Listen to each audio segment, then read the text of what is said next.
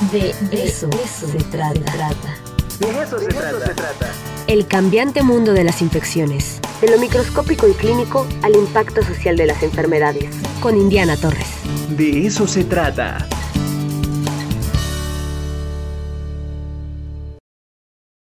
Ya tenemos conectada a nuestra queridísima doctora Indiana Torres, directora de la Facultad de Medicina. Indiana, ¿cómo estás? Te saludo.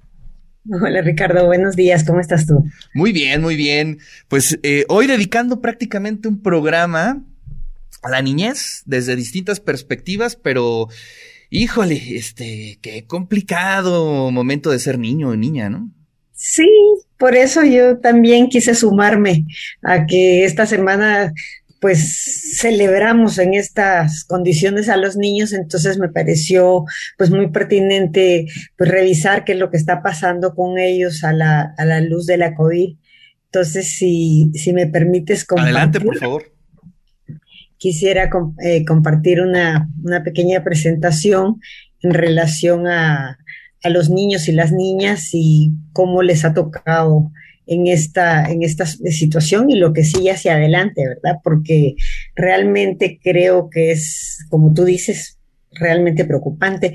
Y no por los, y no por los datos, porque realmente lo que vemos es que los niños están pues teniendo una, una infección que no es em, lo criminal que está haciendo con el resto de, la población. O sea, el 92% de ellos se presentan asintomáticos y el 8 restante, pues los que llegan a tener manifestaciones clínicas son realmente manifestaciones leves o atípicas.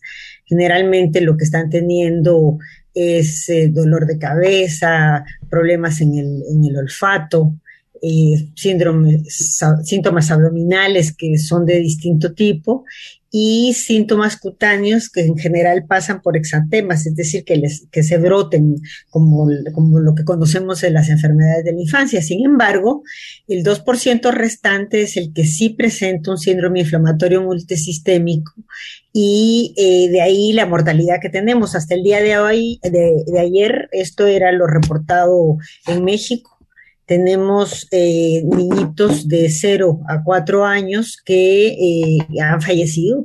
Tenemos, eh, pues es una cantidad que yo creo que es importante. Fueron 8.888 los que fallecieron por la COVID hasta ahora, 13.000 de 5 a 9 años y a medida que se van haciendo más grandes, pues sí, la cantidad va aumentando y son 27 mil, es decir, son pocos, pero es una barbaridad.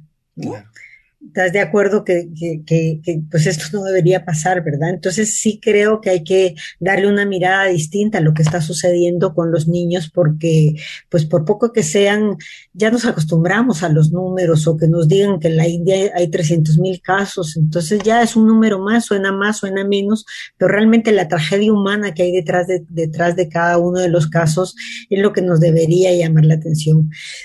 porque bueno, mucho se ha visto en relación a a cómo ha afectado esto a los chiquitos en distintos, en distintos ámbitos. A mí me parece que UNICEF hizo un buen trabajo con esto, la en COVID-19 y la infancia es, eh, es una encuesta telefónica que realizaron en México entre mayo y diciembre del año pasado, en donde encontraron que pues hay, hay, hay factores que son importantes, ¿no? aumento de la ansiedad, retos en el aprendizaje en casa, hay inseguridad alimentaria, el acceso a los programas de protección social no es el que consideramos necesario y la reducción del ingreso familiar, pues ya lo hemos visto desde distintos aspectos. Entonces, es, realmente eh, grave esta situación porque lo que ellos reportaron es que uno de cada tres eh, hogares con niñas y niños experimentó inseguridad alimentaria moderada o severa. Es decir, ¿qué quiere decir esto? Que de uno de cada tres hogares eh, se quedaron sin alimentos. Son niños que pasaron hambre por falta de dinero, por falta de recursos. El 78% de los hogares eh, en, edad escolar tuvieron dificultades para continuar la educación. Eh, los apoyos, decíamos, pues no son suficientes. Lo, lo, reportado por estas familias en la encuesta que les hicieron hizo que se reporte solo que tres de cada diez están teniendo algún algún programa gubernamental que les está, que les está ayudando. Y la ansiedad es, es una cosa que realmente es importante porque que 35.7 de los hogares reporten síntomas de ansiedad severa, pues es bastante grave, en donde eh, además están reportando que el, el 34% las discusiones y las tensiones aumentaron de forma importante. Entonces, estamos viendo eh, que las afectaciones no pasan solo por estos más de 30 mil muertos que tenemos en, menores de 14 años, sino por todos estos elementos de salud mental que, que tienen permanentemente que ser revisados. Y en esto eh, yo quisiera presentarles un resultado que me pareció muy interesante, aunque esto no es de México, esto es de España. Y es esta, esta, asociación Raíces lo que hizo fue preguntarle a los niños exactamente, pues si están tristes después de toda esta situación, después de un año de estar viviendo esto, y hay diferencias, aunque son bastante eh, eh, similares, lo que contestaron los niñitos, eh, a la izquierda tenemos a los mayores de 8 años y a la derecha eh, a los menores de 8 años. Y nos damos cuenta que, eh, pues, la, la, eh, mayoría eh, está entre que están igual o más que lo que ahora que están en casa, pero no es rotunda la mayoría que diga que están más tristes ahora de lo que estaban en casa. Y lo que sí llama eh, la atención es que sigan igual que antes, es decir, había tristeza antes en los niños. Y eh, ahora como que de alguna manera le hemos puesto atención por todo lo que esto ha implicado, pero realmente creo que es importante el considerar en propia voz de ellos cómo se sienten, cómo están. Claro. ¿no? Porque pues los estudios o que los padres reporten es importante. Generalmente los padres reportan hasta que la situación es bastante más seria, pero el, en los chiquitos es, es importante, igual que en todos nosotros, saber cómo nos sentimos, expresarnos, ¿verdad? Sí, bueno, finalmente estas cifras, estos porcentajes, Indiana, pues son eh, el reflejo de también cómo estamos los adultos, ¿no?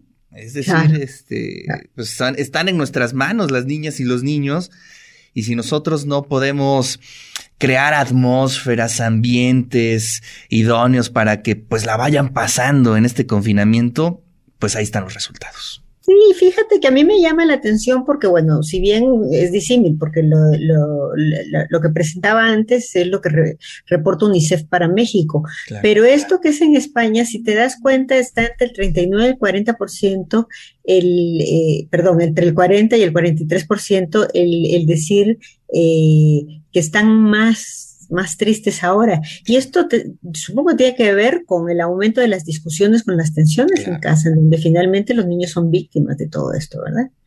Sí, y si eso lo cruzamos con el porcentaje, por ejemplo, de deserción escolar que hay en México, híjole, pues sí estamos ante un escenario bien, bien complicado que Mm. todavía no vemos las consecuencias reales de esto, Indiana. Así es. Y la otra situación que es importante es lo que hace ya no a la COVID, sino producto de la COVID a, las otras enfermedades. Entonces, aquí vemos con preocupación cómo eh, los niños no, no han sido suficientemente considerados para la vacunación. De las tres vacunas occidentales más grandes, han dicho que han ido avanzando eh, haciendo ensayos clínicos en las que incluyen a menores de 14 años, pero realmente han avanzado muy lentamente y yo soy de la opinión, esta es opinión totalmente personal, de que la próxima frontera va a ser la de los niños. O sea, en, tanto los niños no sean considerados para la vacunación, pues no vamos a alcanzar el porcentaje deseado para lograr la inmunidad de rebaño. Y, y, además son ellos los que tienen que estar eh, pues en vida social más cercana por todo esto que estábamos hablando antes, por lo que implica el aislamiento en, en, en edades tempranas en la formación de los niños, ¿no? Claro. Pero el problema de la vacunación además es que ha impactado en otras enfermedades. Esta es una gráfica que presentaron los ingleses de cómo se había modificado la vacunación de las otras enfermedades. No estamos hablando aquí de COVID, ¿verdad? Y en la línea azul podemos ver lo que era la vacunación a lo largo del año ¿no? Eh, considerando las vacaciones, como en las vacaciones esto bajaba, bajaba, ¿no? En, el año 2020 el descenso ya se hizo notar, aumentó en algún momento, pero posteriormente volvió a bajar radicalmente. Y lo que llevamos en el año 2019 está todavía más abajo.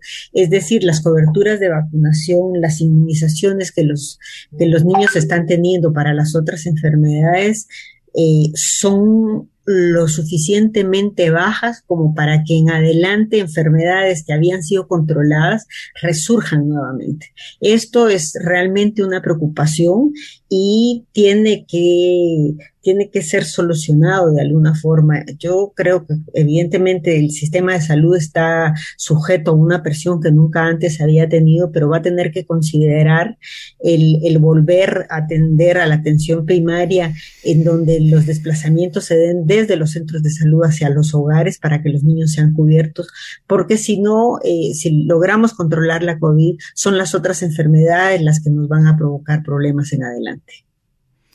Sí, vaya tema, vaya tema. Y bueno, además que ahora ya se está discutiendo el posible regreso a clases.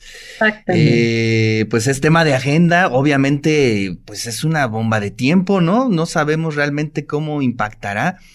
Pero qué bueno que tocaste el tema, ¿eh? Qué bueno que tocaste el tema. Es un, es un tema que poco, inclusive, se ha tratado, ¿no? Pues la gran discusión son los adultos, los adultos mayores, el tema económico. Pero, ¿qué está pasando con nuestras niñas y los niños? Eh? Ese es un gran, gran, gran tema que todavía está pendiente. Y en, y en, el regreso a clase, pues estamos viendo opiniones que son muy diversas, porque Lo, que, lo que han evidenciado los países que sí regresaron es que eh, las escuelas han sido un motor en la segunda ola, eso, eso lo dijo eh, el, el ministro de Salud en Alemania, ¿no? Eh, que, bueno, no es ministro, es una figura similar, pero digamos el, encargado de todo esto. Y luego eh, el, el, doctor Carl Weiss, que es el presidente de la Asociación de Microbiólogos de Enfermedades Infecciosas en Canadá, señaló el papel relevante en la aceleración de la segunda ola por el regreso de, la, de, las escuelas. Pero aquí tenemos toda una discusión, porque lo cierto es que en este momento todos esos niñitos que vimos, esos 30 mil muertos, fueron niños que no fueron infectados porque ellos tengan eh, especial eh, forma de contagio, fueron infectados por los adultos. ¿no? Y esto, esto es una cosa que es muy importante, porque siempre hemos dicho el papel de los niños que tienen en la transmisión, pero lo cierto es que los niños han estado confinados. Entonces, toda esta discusión de si los niños transmiten más, no es que transmitan más, transmiten igual. El problema es que como la mayoría no tiene datos clínicos, insistimos en no seguir tomando medidas solo hasta que vemos que alguien está, está o con un informe de positividad o con, o con datos clínicos. Entonces, aquí eh, la valoración de los riesgos de la vuelta a la escuela y el perjuicio tiene que ser evaluada muy detenidamente porque un solo niño es mucho más valioso que todo lo demás, ¿verdad? Entonces, eh, evidentemente el perjuicio está ahí, ya, ya hablamos de esto, y eh, si, si, la vuelta a la escuela está dada, pues van a tener que mejorarse las ventilaciones, el aire interior. A eso iba, a eso iba, Indiana. ¿No crees que la discusión también debería de irse sobre el rediseño de las aulas, de las escuelas? En lugar de estar, bueno, discutiendo si regresamos o no, más bien es cómo vamos a rediseñar para que haya mejores condiciones, ¿no? Creo. Sí, porque además tenemos que reducir el tamaño de las clases, eh, el tipo de actividades que se van dando o para quién se van dando, porque sí, este es un dibujito muy bonito hecho por un niño que evidentemente tiene Zoom, pero ¿cuántos de nuestros niños en México tienen Zoom? No, y además, digo, para un, quizá un, un preparatoriano, para alguien que está en la universidad, para un posgrado, pues sí, pero para un niño es, eh, no, no creo que sea la mejor forma de educarse, ¿no? Este, creo que un punto importante es socializar. Pero insisto, creo que no hemos entendido que eh, el gran tema es cómo se tiene que rediseñar la escuela. Eh, y, rediseñar la educación y rediseñar el programa de vacunación. También. o sea, si, si, los niños no van a regresar, eh, los adultos van a seguir con limitaciones para trabajar. Si, si los niños no van a ser vacunados, va a seguir habiendo transmisión. Entonces, eh, esto realmente eh, no, nos tiene que llamar a una discusión que es muy profunda, muy profunda porque la situación pasa, como bien tú dices, por el rediseño de todo esto, pero yo insisto en que la vacunación es absolutamente fundamental también. Así es. Indiana, pues te agradezco muchísimo. Eh, me encanta, me encanta cómo eh, expones tus temas y creo que a la audiencia también eh, te agradecemos muchísimo. Te mando un abrazo y nos vemos, nos escuchamos la próxima semana. Un abrazo y muchas felicidades a los niños y las niñas y vamos a seguirnos cuidando, ¿verdad? Así es.